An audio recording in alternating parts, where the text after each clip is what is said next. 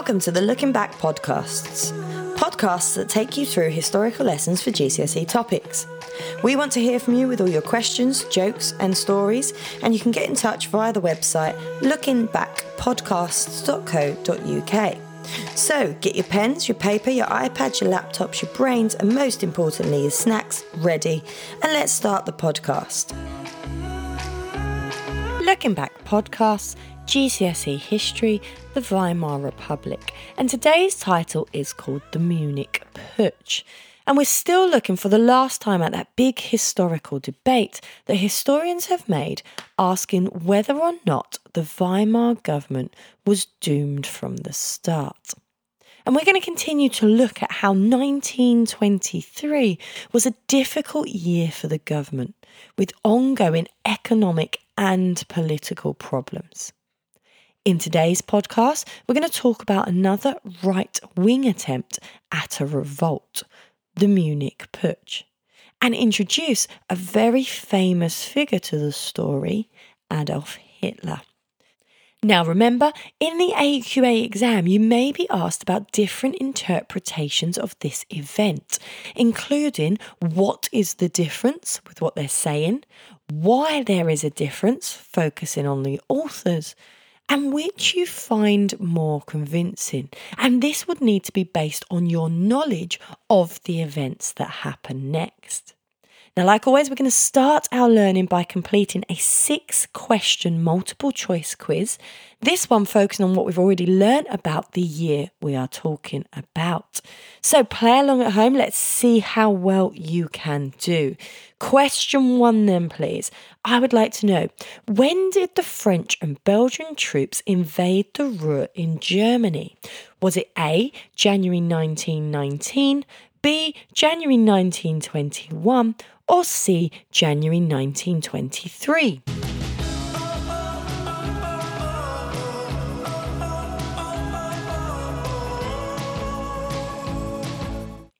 And very well done if you picked C, January 1923. And this is where that year starts. It starts with this international crisis that causes more problems. Question two then What did the Weimar government order the workers to do in response to the troops? Was it A, passive resistance, B, fight, or C, hold a general strike?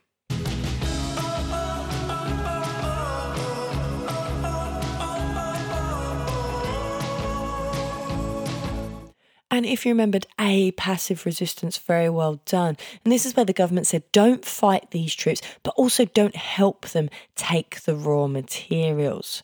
Question three then How did the government continue to pay the workers in the Ruhr? Was it A, by selling more goods abroad, B, by printing more money, or C, by getting more loans?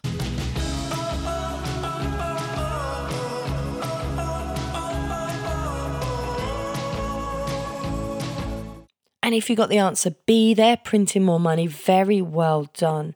Now, because of this action, we see a direct second problem known as hyperinflation. And so, halfway through the quiz, question four, I want to know then which of these groups of Germans benefited during hyperinflation? Was it A, farmers, B, pensioners, or C, workers?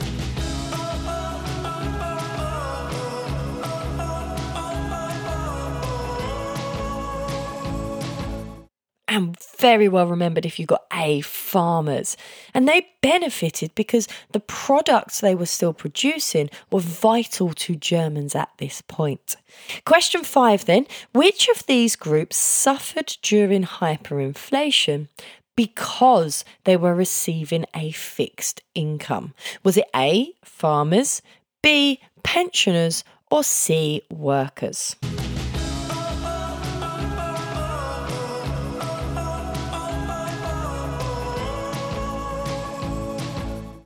And very well done if you picked B, their pensioners. And that is because their pension was a fixed sum. And so, as prices of goods raised, They couldn't afford the basics. Final question, then question six. I would like to know how much would it cost to buy a loaf of bread at the peak of hyperinflation in November 1923?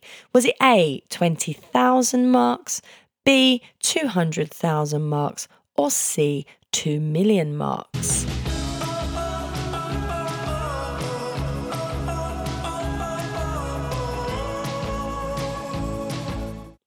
And if you remembered C, 2 million marks, very well done. And in last week's episode, we were talking about how Germans had to wheel out money, notes, just to go and buy a loaf of bread. And that's supposed to show you the scale of the problem. Very well done if you got six out of six. Remember, we're always trying to learn and recall our core knowledge. Okay, so what we should know already then. We should know that in 1923, the Weimar government had to deal with international economic and political problems, which were a direct consequence of the Treaty of Versailles. And after the government had failed to pay their second reparation payment in late 1922, the French and Belgian troops decided to invade the Ruhr and take the raw materials from Germany in order to collect their payment. Now, the government was too weak at this point to challenge these troops, partly because of the recovery process from the First World War, but also because of the other losses from the Treaty of Versailles for example, the limited armed forces. Now, to keep German workers from the war protected and on side, they told the workers to use passive resistance and not fight the French troops and promised they would still get paid. Now, in order to fulfill this promise, the government printed additional money and as a result caused the economic issue of hyperinflation. Now, throughout 1923, prices were spiraling higher and higher, and some key groups in Germany were suffering as a result. These included workers, whose wages could not keep up with the prices of goods, savers, whose money in the bank was now worthless, and pensioners, whose fixed income was no longer enough to pay for basics. In November 1923, hyperinflation reached its peak, with a loaf of bread costing 2 million marks. And this is where we are resuming our story for today. As it was at this point of the crisis that Hitler and the Nazi Party believed they could hold a revolt to overthrow the Weimar government. So, for our first question, we need to know why did Hitler carry out the Munich Putsch in 1923. And to start with, we know a lot of this goes back to the Treaty of Versailles because it was hated by ordinary Germans and the Nazi Party, and it was seen as a cause of their problems. And we know that because they called the government the November criminals as a result. And that unpopularity of the Weimar government helps increase the Nazis' ability to do this because they genuinely thought they were stabbed in the back by this government and had seen other political uprisings before. Now, by 1923, the Nazi Party is also in a stronger position because although they were still a minor political party, their membership was steadily growing with 3,000 members in 1920 and 5,000 in 1921. And this starts to give Hitler and the Nazi Party the confidence that they could hold a successful revolt. Alongside this, they had been developing a group known as the SA or the Brown Shirts majority of which were ex soldiers, and they had pledged loyalty and obedience to the party and could be very useful in helping with the actions during the revolt. Now, to top this off, in 1923, Hitler had actually gained support from Ludendorff, that general we talked about really early on in our story, because he was this great war hero that was on the side of this right wing group. And 1923 is chosen because Hitler saw that the Weimar government was humiliated after the occupation of the Ruhr. They had little or no ability to stand up to the French or challenge what they deemed the harsh terms of the treaty. And the government were ultimately responsible for murdering a hundred workers in the Ruhr via the French. And then, when the consequence of this invasion, hyperinflation, continues to grow throughout 1923, and again, people blamed the Weimar government because it was partly their solution to print more money that created this. People were unhappy, they were suffering.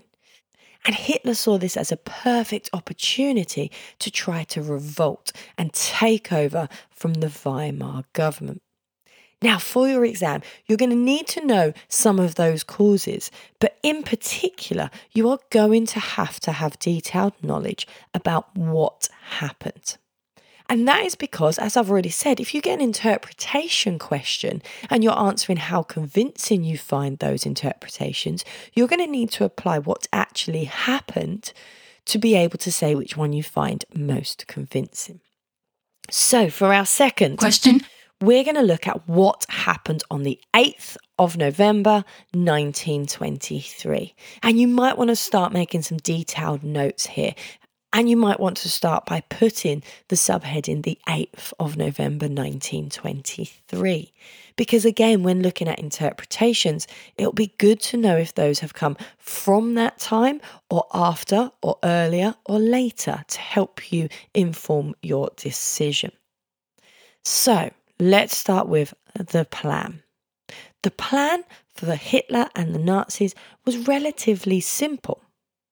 They wanted to win the support of the Bavarian government in Munich using their old war hero Ludendorff and then attack the Weimar government in Berlin.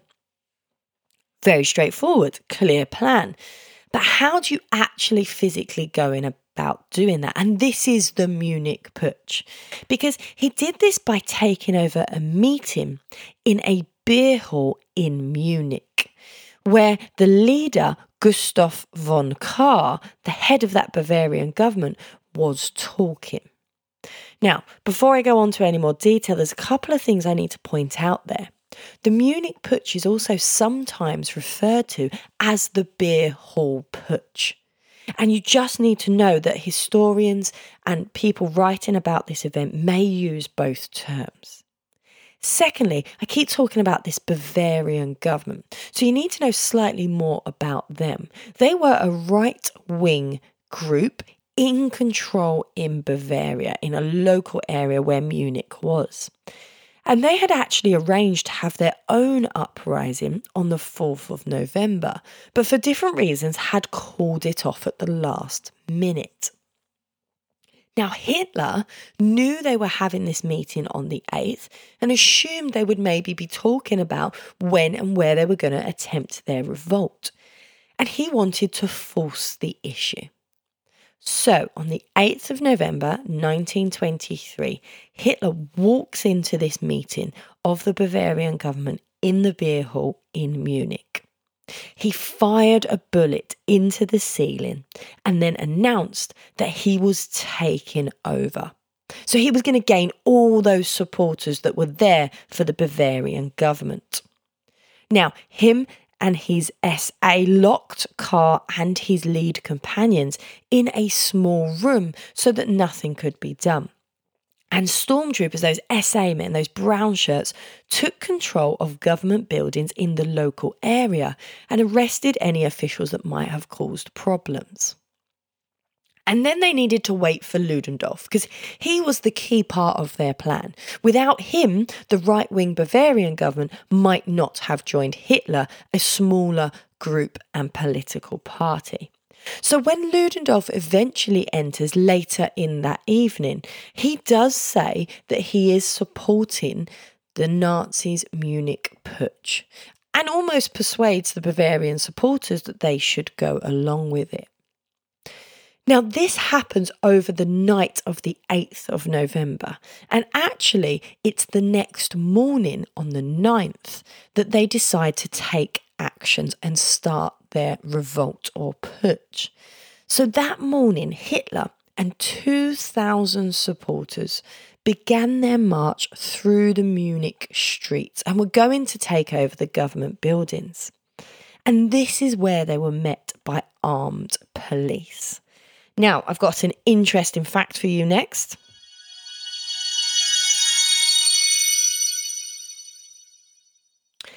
And this is about the date that the Nazi Party chose to revolt. Because the march, as I've said, actually happens on the morning of the 9th of November. And this was a deliberate choice, as it actually marked the fifth year since the Kaiser abdicated. As a right wing group, that was something that meant a lot to them because they wanted not a democratic government with social democratic parties leading it, but actually a single strong leader that would challenge the terms of the treaty. So, for my third part of this story, then, We've seen how the Nazis come face to face with armed police, which leads me on to my third question, which is what were the results? And again, you're going to need detailed notes on this. You're going to need to learn at least a couple of these for your exam because this is the sort of knowledge you can use in that convincing question to show that you know what happened. So I'll take this nice and slowly, point by point. I'm going to go chronologically from the actual event through to the longer term effects and results. Starting at the beginning, then. When they meet this armed resistance, you need to know that 16 Nazis actually die. There is a shootout. Okay. And in some places, these were portrayed as martyrs, but not by everybody. We also know that at the actual event, Hitler actually fled from the rebellion with a dislocated shoulder, and he was portrayed as being quite cowardly because of this. It went wrong, and the armed police met them in the streets because actually Hitler was betrayed by that leader of the Bavarian government, von Kahr, who informed the police that the march was taking place on the morning. And so this is a failed rebellion, and you need to know that it doesn't work. It ends here on the morning of the 9th. But there are some kind of bigger consequences because of this, because upper class nationalists, right wing supporters, actually saw the Nazis as common and a low class mob because of the action they had decided to take. And the initial support of having Ludendorff on their side did mean that Hitler grabbed attention from the army. But it was seen as an embarrassment. It did not go well, especially with 16 Nazis actually being killed. Hitler does win the respect of some right wing nationalists because at least he had the courage to act out, unlike the Bavarian government. And Essentially, Hitler and Ludendorff were arrested and they were put on trial for treason against the Weimar government. And here's where we start to get to our longer term results because we then start to look at this trial that happens, which actually generated huge amounts of publicity and was reported in many national newspapers and it was reported positively. Lots of people were actually impressed with Hitler's nationalistic arguments that he was presenting in court as a defence for his actions in the revolt. Treason is a charge that should have had life in prison. However, Ludendorff was actually given no prison sentence whatsoever. And Hitler, although found guilty and charged with treason, was actually only sentenced to five years, but only served nine months. Now, a third result of the punishment was actually that the Nazi Party was banned for being a political party for the next three years. And that's a fact that people forget to learn, but is a very important one if you're trying to argue about what happens in our story of German history. Now, this leniency no prison sentence for Ludendorff, five years for Hitler with only nine months being served, and only three years out of politics. This leniency demonstrated that actually Hitler did have support from important figures in the legal system. And lots of people were probably on his side and felt very similar to him about how the treaty and the Weimar government were to blame for a lot of the problems. Now, even longer term consequences or results of this event is that during his nine months sentence, Hitler was actually given his own room in Landsberg Castle, the prison he was sent to, and he was given a secretary and was allowed visitors whenever he wanted. He also took this time to write Mein Kampf, which sold millions of copies eventually in the late 1920s, early 1930s, and actually gave him extra money. It was also where he planned out what would happen with the Nazi Party, because it's throughout this process that Hitler learned that he needed to have complete control over the party to guarantee its success and he needed to rethink his political strategy, aiming to win power through votes rather than violence. So, although there's lots of results there that you maybe need to be aware of, I would suggest picking out the ones you think are most important at helping you answer different interpretations about the putsch because there are a range of different interpretations. In some paintings from the time 1923, Hitler is portrayed as a hero, standing up to the soldiers in front of the thousands of people uh, that turned out as a hero and a guide. Other cartoons at the time show it to be a bit of a joke, with judges laughing at Hitler and Ludendorff, who are standing in beer mugs. But the most interesting interpretation is probably Hitler himself, because later on he went on to say it was the greatest good fortune for the Nazis that the putsch collapsed. And if you're thinking about the results, actually that could be justified because he did rethink how the Nazi Party was going to be presented and continue in politics. Which leads me on to the final part of our podcast. And this is where I present to you a statement, a historical opinion, and I try to agree and then challenge it based on everything we've learnt today. And that's the skill that you're really going to have to do when you're answering these convincing questions, because it's about using the knowledge to help present the argument. So, for today, I am asking whether or not the Munich Putsch was a disaster because it failed to achieve its aims. Now, if I'm agreeing with this, well, yeah, it did not achieve its aims. Firstly, because Hitler was betrayed and reported to the police by the leader of that Bavarian government, which meant they did not unite and take over the Bavarian government. Also, 16 Nazis die. Now, in no part of the plan was there any idea about this violence taking control. And I've said that the putsch was actually seen as an embarrassment, not just for outsiders of the Nazi Party, but some people in the Nazi Party said it was embarrassing, it was a disaster because it didn't achieve anything.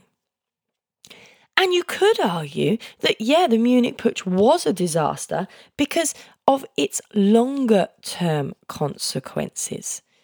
Instead of uniting two groups together, actually what we end up with is the leader of one party, the Nazi Party, being in prison. And they were banned for being a political party or taking a role in politics for the next three years. So they did not achieve their aims of overthrowing democracy at that point. However, You could challenge this question on three accounts because you could argue it was a success actually. And it was a success, number one, because it made them famous. Hitler had won the respect of a lot of right wing nationalists, including those judges, and the trial generated huge amounts of publicity that Hitler and the Nazis maybe would have never have got without this case. Secondly, you could say because of the leniency of the judges, it was a success. Ludendorff, no prison sentence, and Hitler only charged with five years and served nine months. Again, shows that, well, okay, it's not a complete disaster because they weren't punished as much as maybe they should have been. Or if you think back to our Spartacist revolt, how the leaders there suffered. And thirdly, you could say that the Munich Putsch was actually a success and not a disaster because of those lessons learnt by Hitler. He was no longer going to try these violent revolts that were failing. Instead, he would work through votes rather than violence. He would use the democratic process against itself and try to take control that way. I hope you've enjoyed today's podcast. I know there's a lot of information there. And like always, if you are getting stuck, there are additional resources on the website www.lookingbackpodcast.co.uk and you can find that on the page called podcast resources. You can also message us through our website if you have any questions or queries or would like any additional information. In the next podcast, we will be going further into our story and actually changing our historical debate to decide whether or not there was a golden year for the Weimar government and Germany after this point. Thank you for listening. Stay tuned for next time. This podcast was written by Miss Wood and was a James Delling creative production.